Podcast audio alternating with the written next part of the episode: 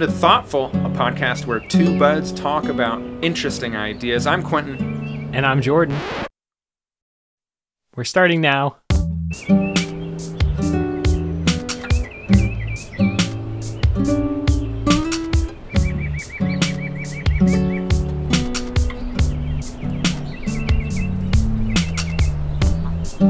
Hey, Quentin, Hey there.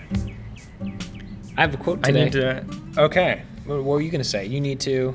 I was just going to make sure that I remind myself to angle my my mouth at the microphone. That's a weird thing to say. Why would you say that? I have a quote for today. Tell me your quote. It's a little different than normal because it's not a full quote, it's half a quote. Okay. Tell me half. Tell me the full half quote. The problem with money The problem with money. Is and now this time unlike other times we're going to we're going to finish the quote. Are, are okay. I, I got a I got a pro the only problem with money is hmm. more problems. that seems like a good quote. Yeah, the problem with money is when you print more of it, there's inflation. Oh, that's good. That's good and just succinct enough to be punchy, you know? I heard a description of money as let's see, how, how is this introduced?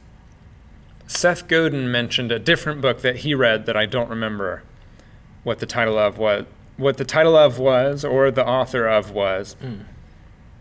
Assuming that those sentences make sense that that author made an argument that the origin of money was as a means to keep track of debt.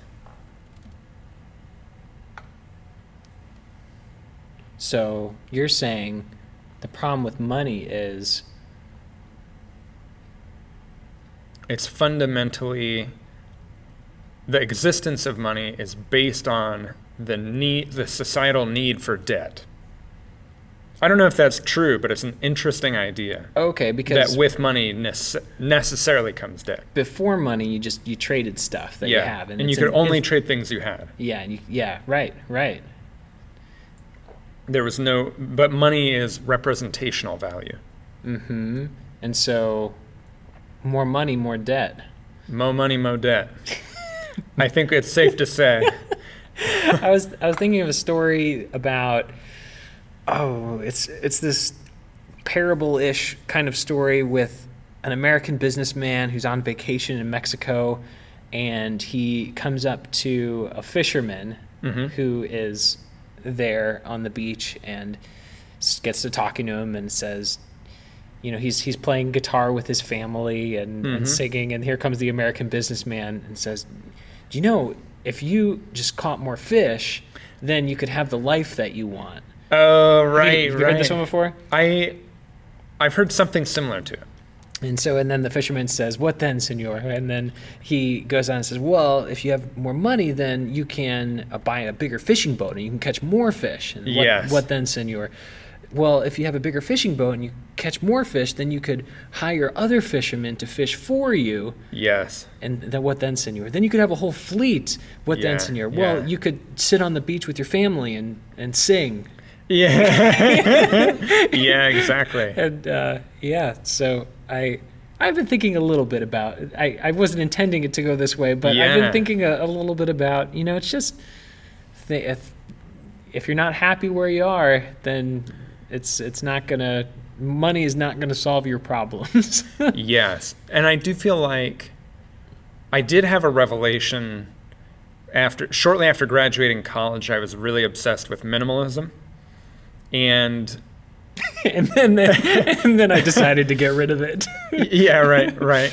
Um, I don't even want minimalism anymore. I want even less. Um, I want singularism. Um, that's the only thing I have now.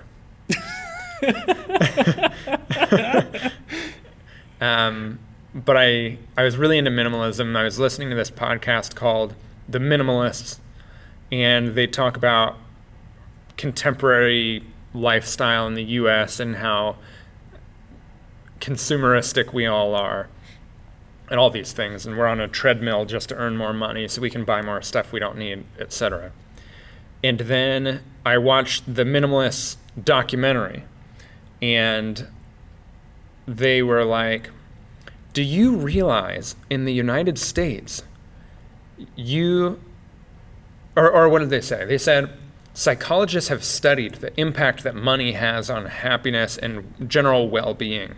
And it turns out that there you know if you're if you're just trying to survive whatever more money will make you happier because you'll be able to you know actually eat and actually clean your body and actually uh, have work that's not just in a factory blah blah blah. But they're like but beyond that we keep going and going and it's so egregious because we just keep working and working for more and more money that we don't need. Do you realize that psychologists have studied the threshold where you're not return getting more returns on your quality of life after you're earning more money. And that threshold is $70,000 and if you're earning more than $70,000 you have no more quality of life gains than if you Or work- $250,000. yeah if you earn 250 so they're like isn't that crazy? It's so ridiculous. Why are we working so hard?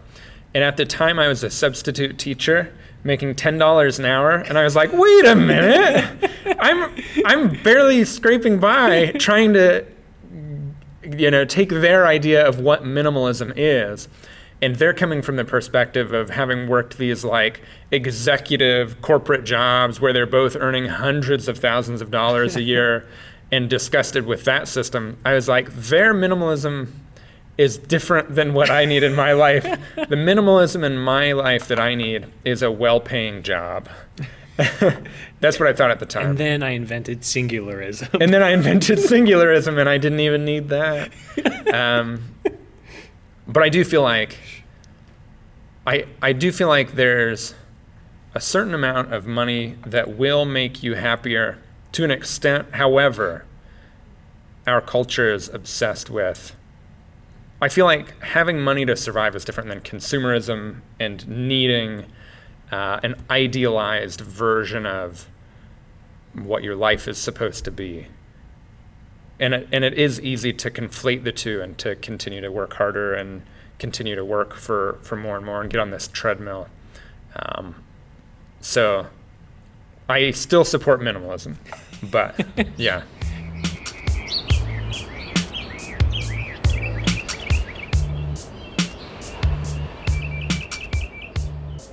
Healthcare is getting more expensive, and I don't know about you, but I think a person shouldn't have to pay an arm and a leg.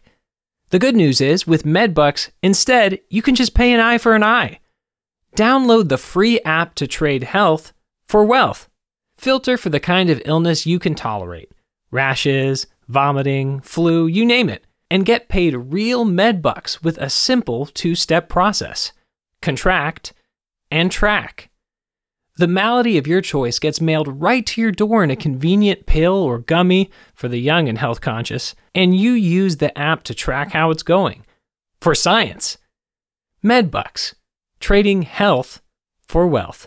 MedBucks only valid at participating medical institutions within 90 days of acquisition. The MedBucks app may cause cancer in the state of California. MedBucks cannot be exchanged, refunded, or monetized. Limits and restrictions apply.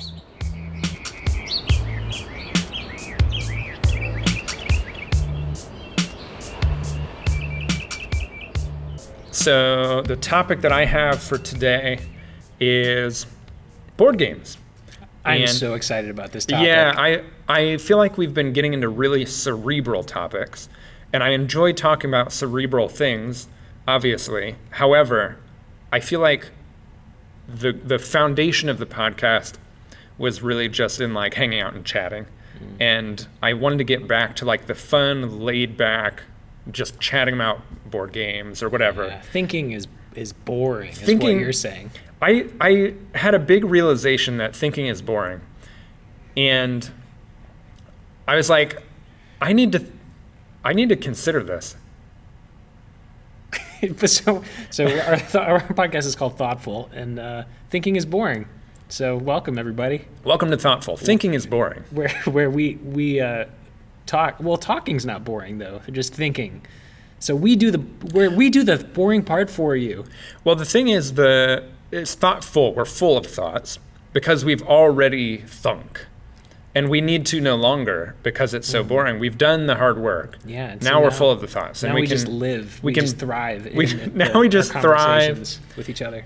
and we bestow our thoughts upon our poor thought thought scarce audience. That's probably really offensive to some people that are listening. They they won't understand.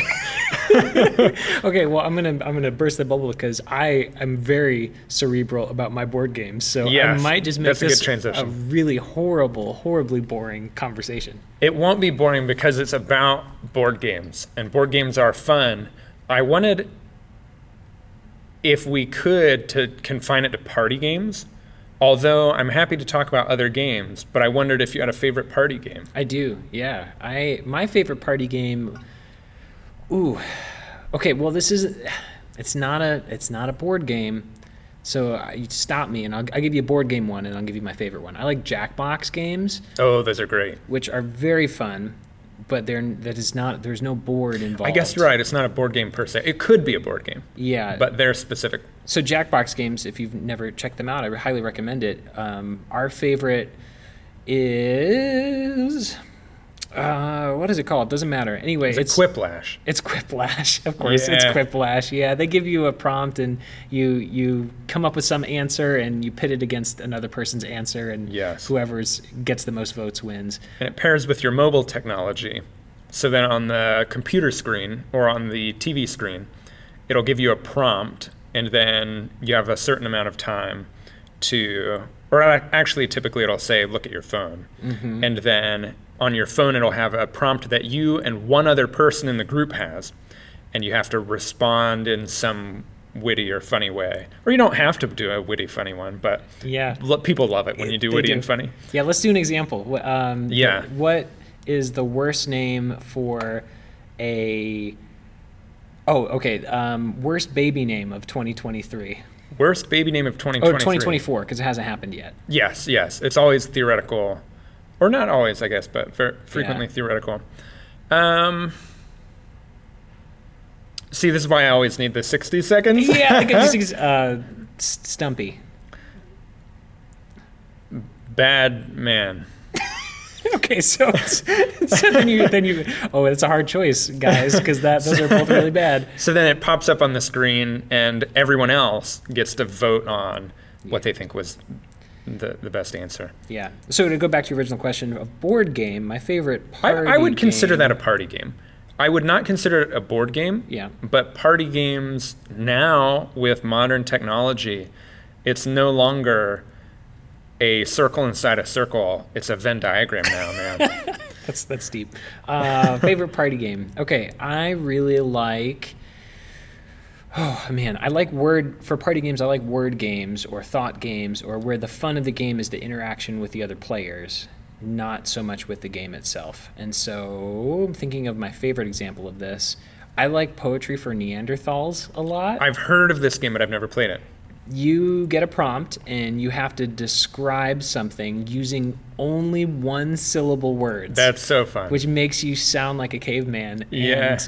And one of my favorite parts is there's a, a inflatable club called the no stick okay. that the other team gets, and they get to whack you with the no stick if you uh, if you say a multi-syllabic word.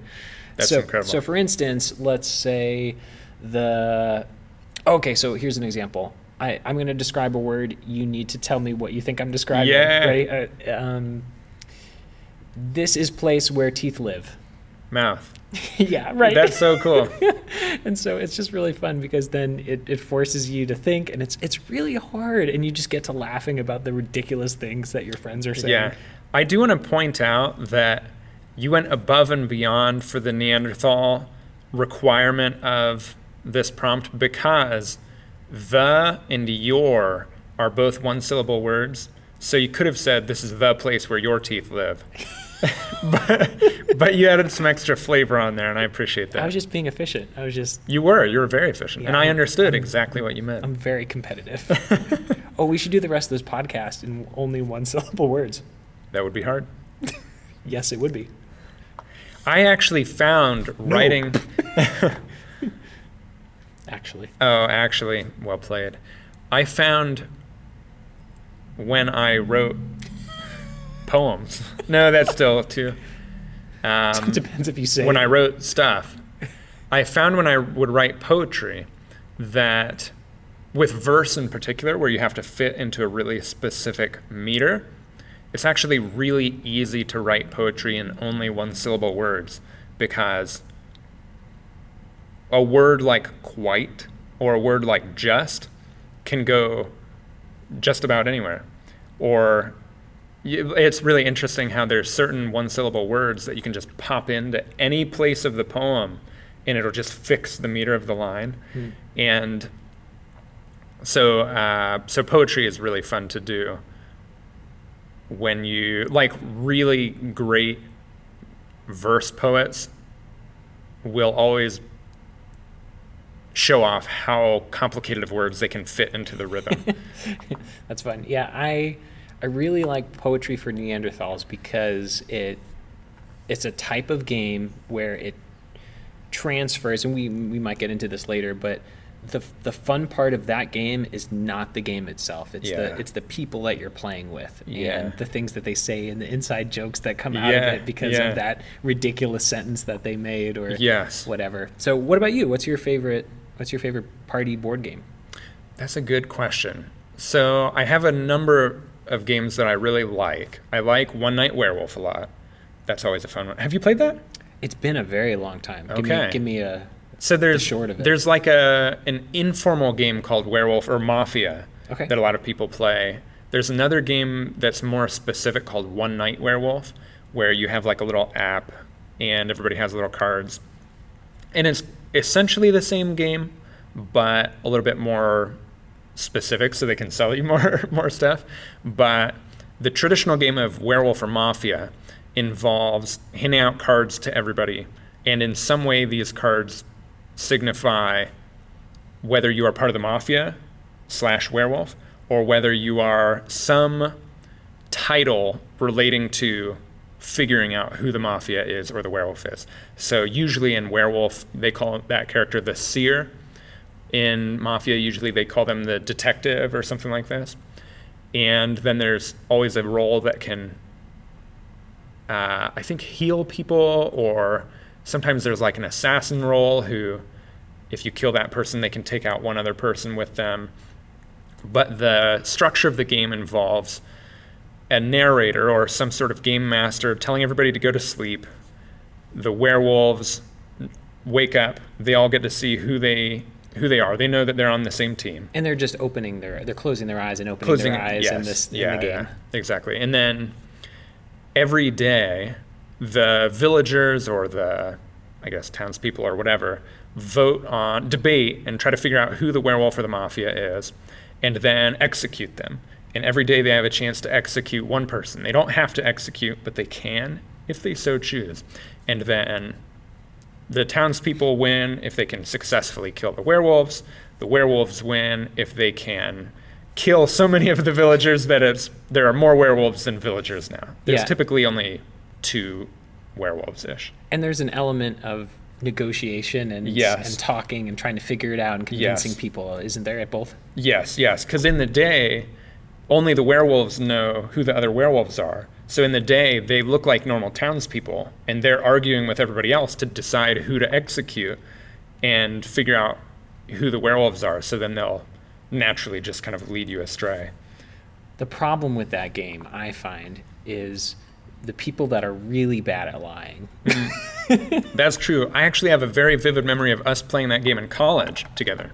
I, I remember too. Yeah. It was uh, at, at the dining hall, right at the bottom floor of the dining hall. And at that at that stage of my life, it was inconceivable to me that people would lie for a game for whatever reason. So I remember this like moment that built up to like a crescendo in my head where everybody was like we had never thought of it seemed to me asking each other directly are you the werewolf? And seeing how they and, respond. and seeing how they respond.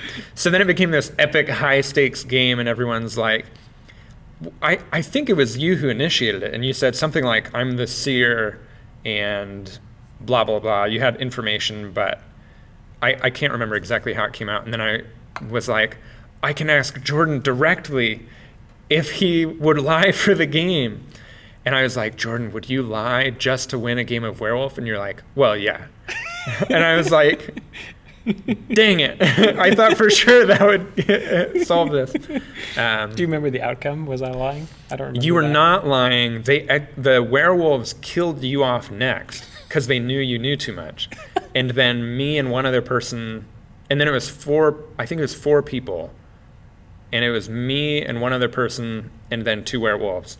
And from the information you gave, then me and the other person decided to execute one of the werewolves, and we won.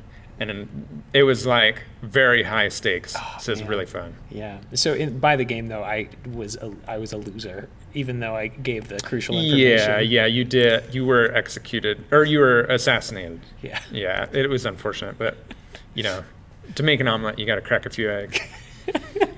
so you, how's one night werewolf different? So one night werewolf is really fun because they assign every person a role, not just the werewolves. And so it's really fun because there's one person who I think their name is like the trickster or it might be the the thief or something like this.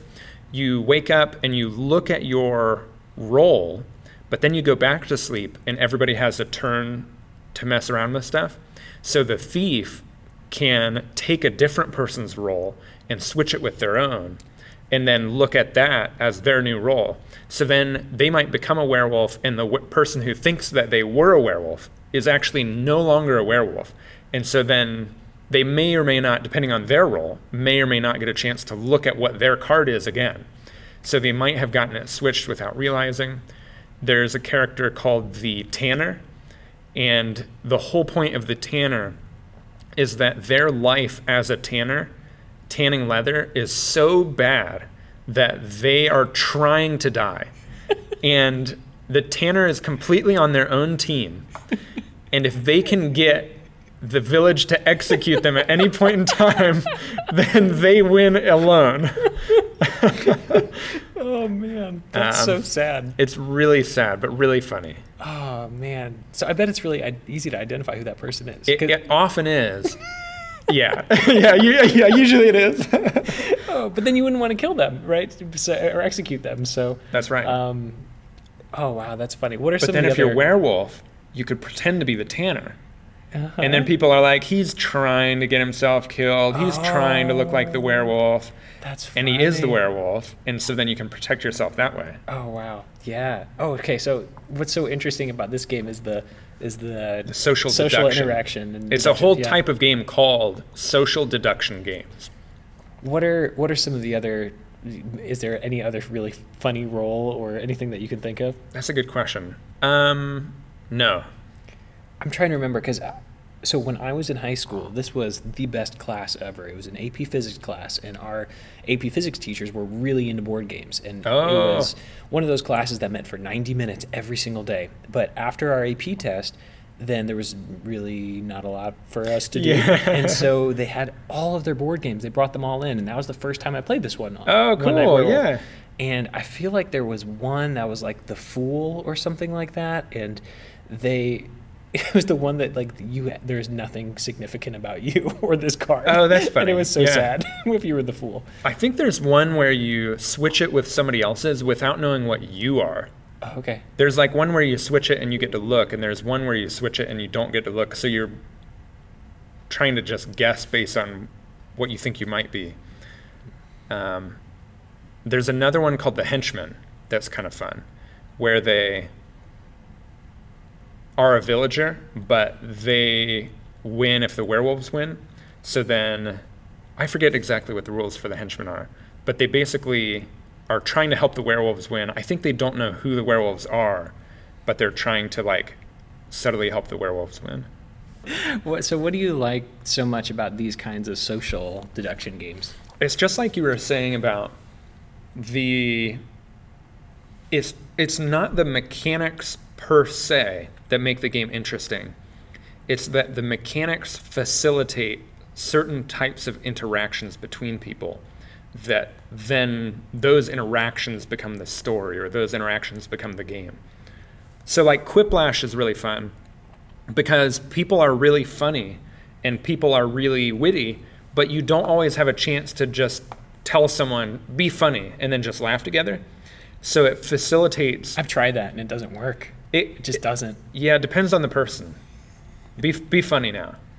Uh, That's pretty funny.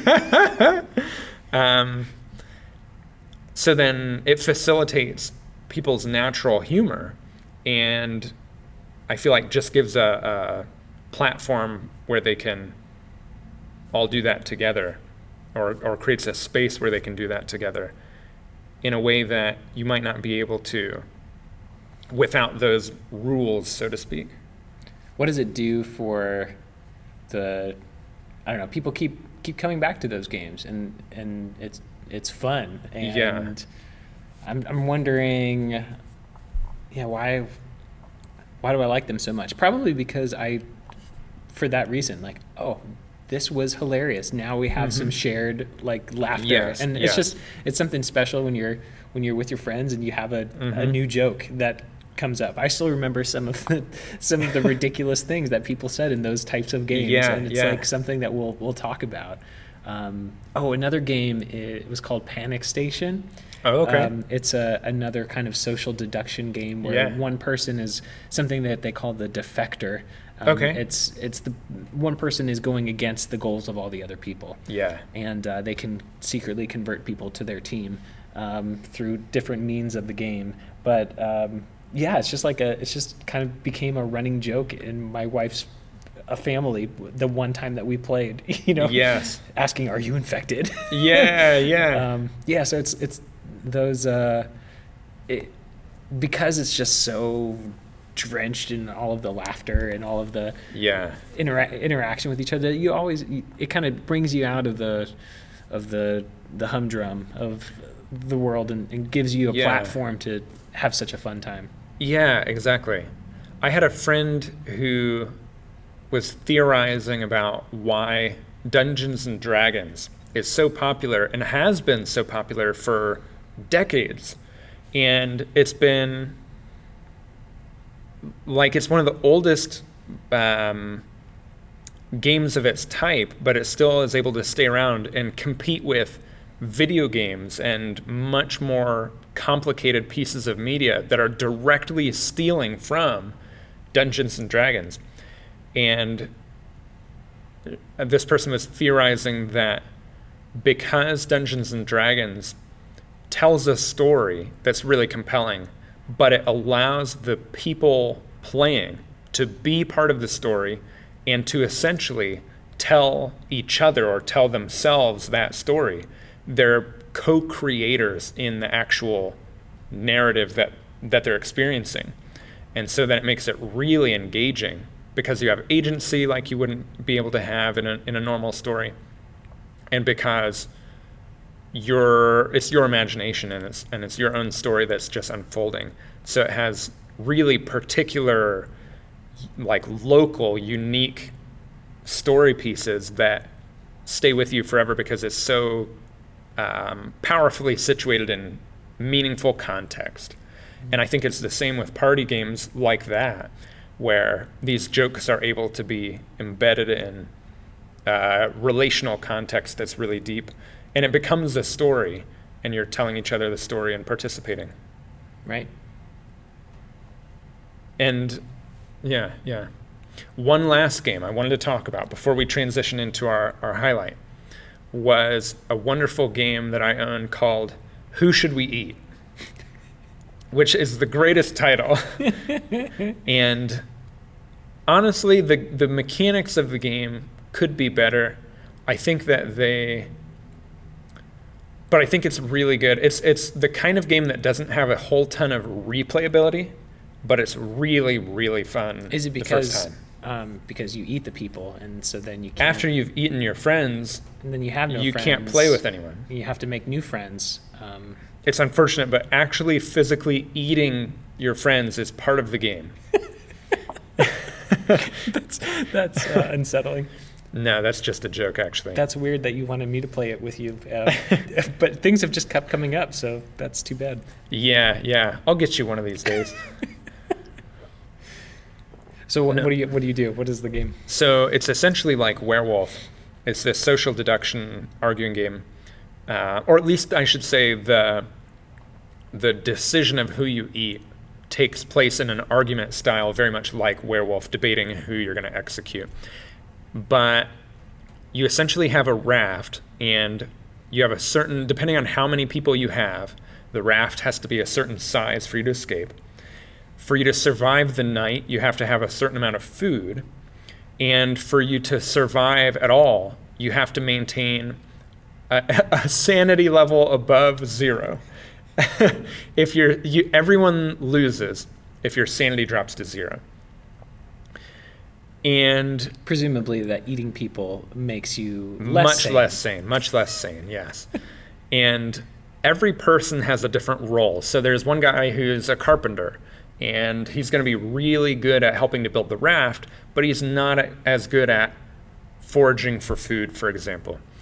There's a psychologist who's really good at helping your sanity levels to stay up, but is not as good at building the raft, and so on. There's a farmer, there's a sailor, Go ahead, there's there's a cook. There's a cook. Isn't I think there is a cook. Yeah, yeah. and every person, I feel like you'd be pretty safe if you're the cook, you'd be surprised. um, because if you're going to eat someone, you might as well enjoy it. yeah, yeah. Um, that's that's very true. But then, every character, in addition to having their unique capabilities that they can add to your team, they also all have a meat value. Sorry. And I think you know what that's for. So I see why the cook might be. the cook, I think the cook has is a pretty high meat the, value. the cook is pretty beefy. So, and then there's different ways you can be like injured or traumatized that'll give you like permanent setbacks that make you a liability to the team, or different ways. It's it's very sounds so fun. it's so fun. It's it's horribly tragic, and like a lot of a lot of situations involve drawing straws or or all these things. When you're foraging for food or when you're helping to build the raft or, or what have you, there's also an opportunity for you to hide a weapon. And so then when your food value drops to zero and you know that you're not going to be able to eat and survive another night, then you go into debate about who you are going to eat. And you have to eat someone if your food is at zero. So then you debate it, and some people could have smuggled knives into the debate as well. And if they, if the, everybody turns on them, or if the debate goes a certain way, they can try to shank someone in the middle of the debate and kill them immediately, and then the debate is over. So then there's all these situations where, like, if two people have knives, they have really technical mechanics about it. And so then it turns into a knife fight, and you draw straws to see who wins the knife fight. no one wins at knife fight. No one wins the knife fight. Then there's like you can get a meat shield, and if someone tries to knife you, it sticks in the meat shield, and then you have a knife and they don't have a knife. It's like really a weird game. um, but it's so much fun. And then once you kill someone and eat them, then the food goes up, of course. Mm, The sanity goes down, of course. of course. The size of raft you need goes down because you can escape on a smaller raft with fewer people. But the person you just ate becomes a ghost and is haunting the group to try to get their sanity down to zero and kill them. And uh, if they can successfully bring the sanity to zero, the survivors lose and the ghosts win. That sounds really fun. We It's really to- cool. We need to play this game. It's really fun. It's a, it's the type of game that changes dramatically based on what group you're playing with. um.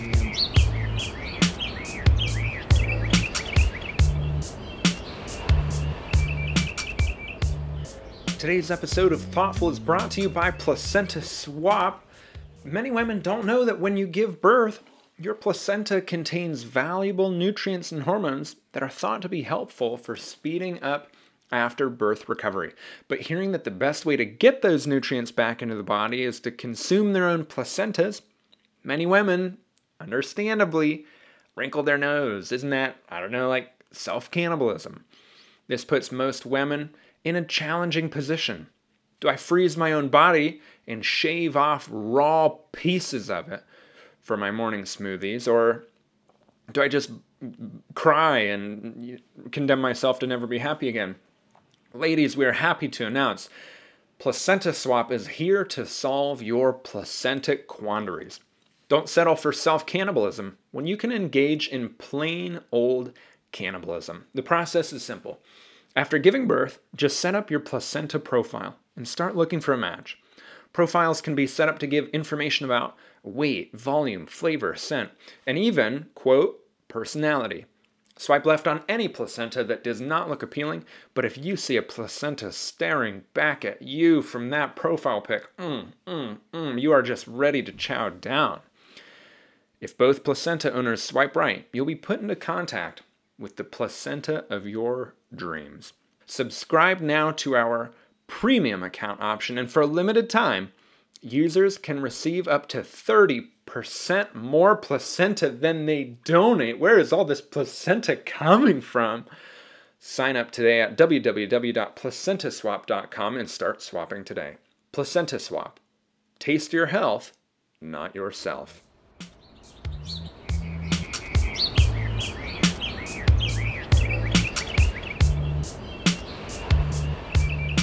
earlier this week, we had to take my car into the dealership, get some stuff looked at and fixed, and I was picked up from the dealership and then decided to ride my bike and Yeah. uh, and go there to pick up the van and then Yes. just drive my bike home.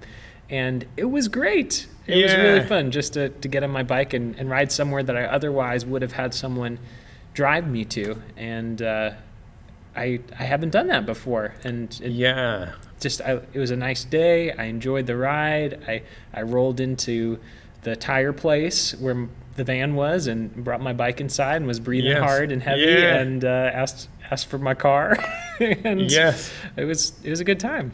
That's so great. I think a lot about how in contemporary life in the United States, our world exists in discrete boxes where you wake up and then you go into the bathroom box and you brush your teeth, then you go to the, you know, kitchen box and you eat, and then you go in your car box and you go to work and then you're in your room all day. And it's all Which is box shaped normally. which is box shaped. Uh, so like our life is composed of being in indoors just about all the time, and cars and most types of transportation are just boxes that are transitional boxes to take you to the next box you're going to be in.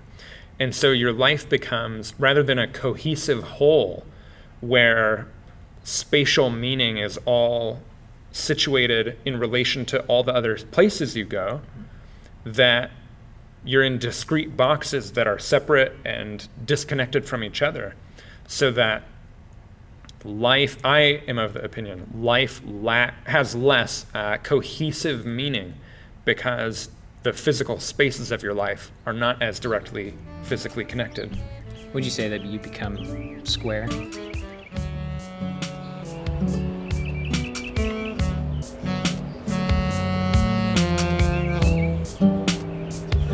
And as always, thank you so much for listening to Thoughtful, a podcast about extreme fitness. Tune in next time to hear why exactly doctors hate him. Is it mere jealousy? Or does their animosity unveil a sinister conspiracy that goes all the way to the top? Until then, have a wonderful week, stay curious, and make some time for those you love.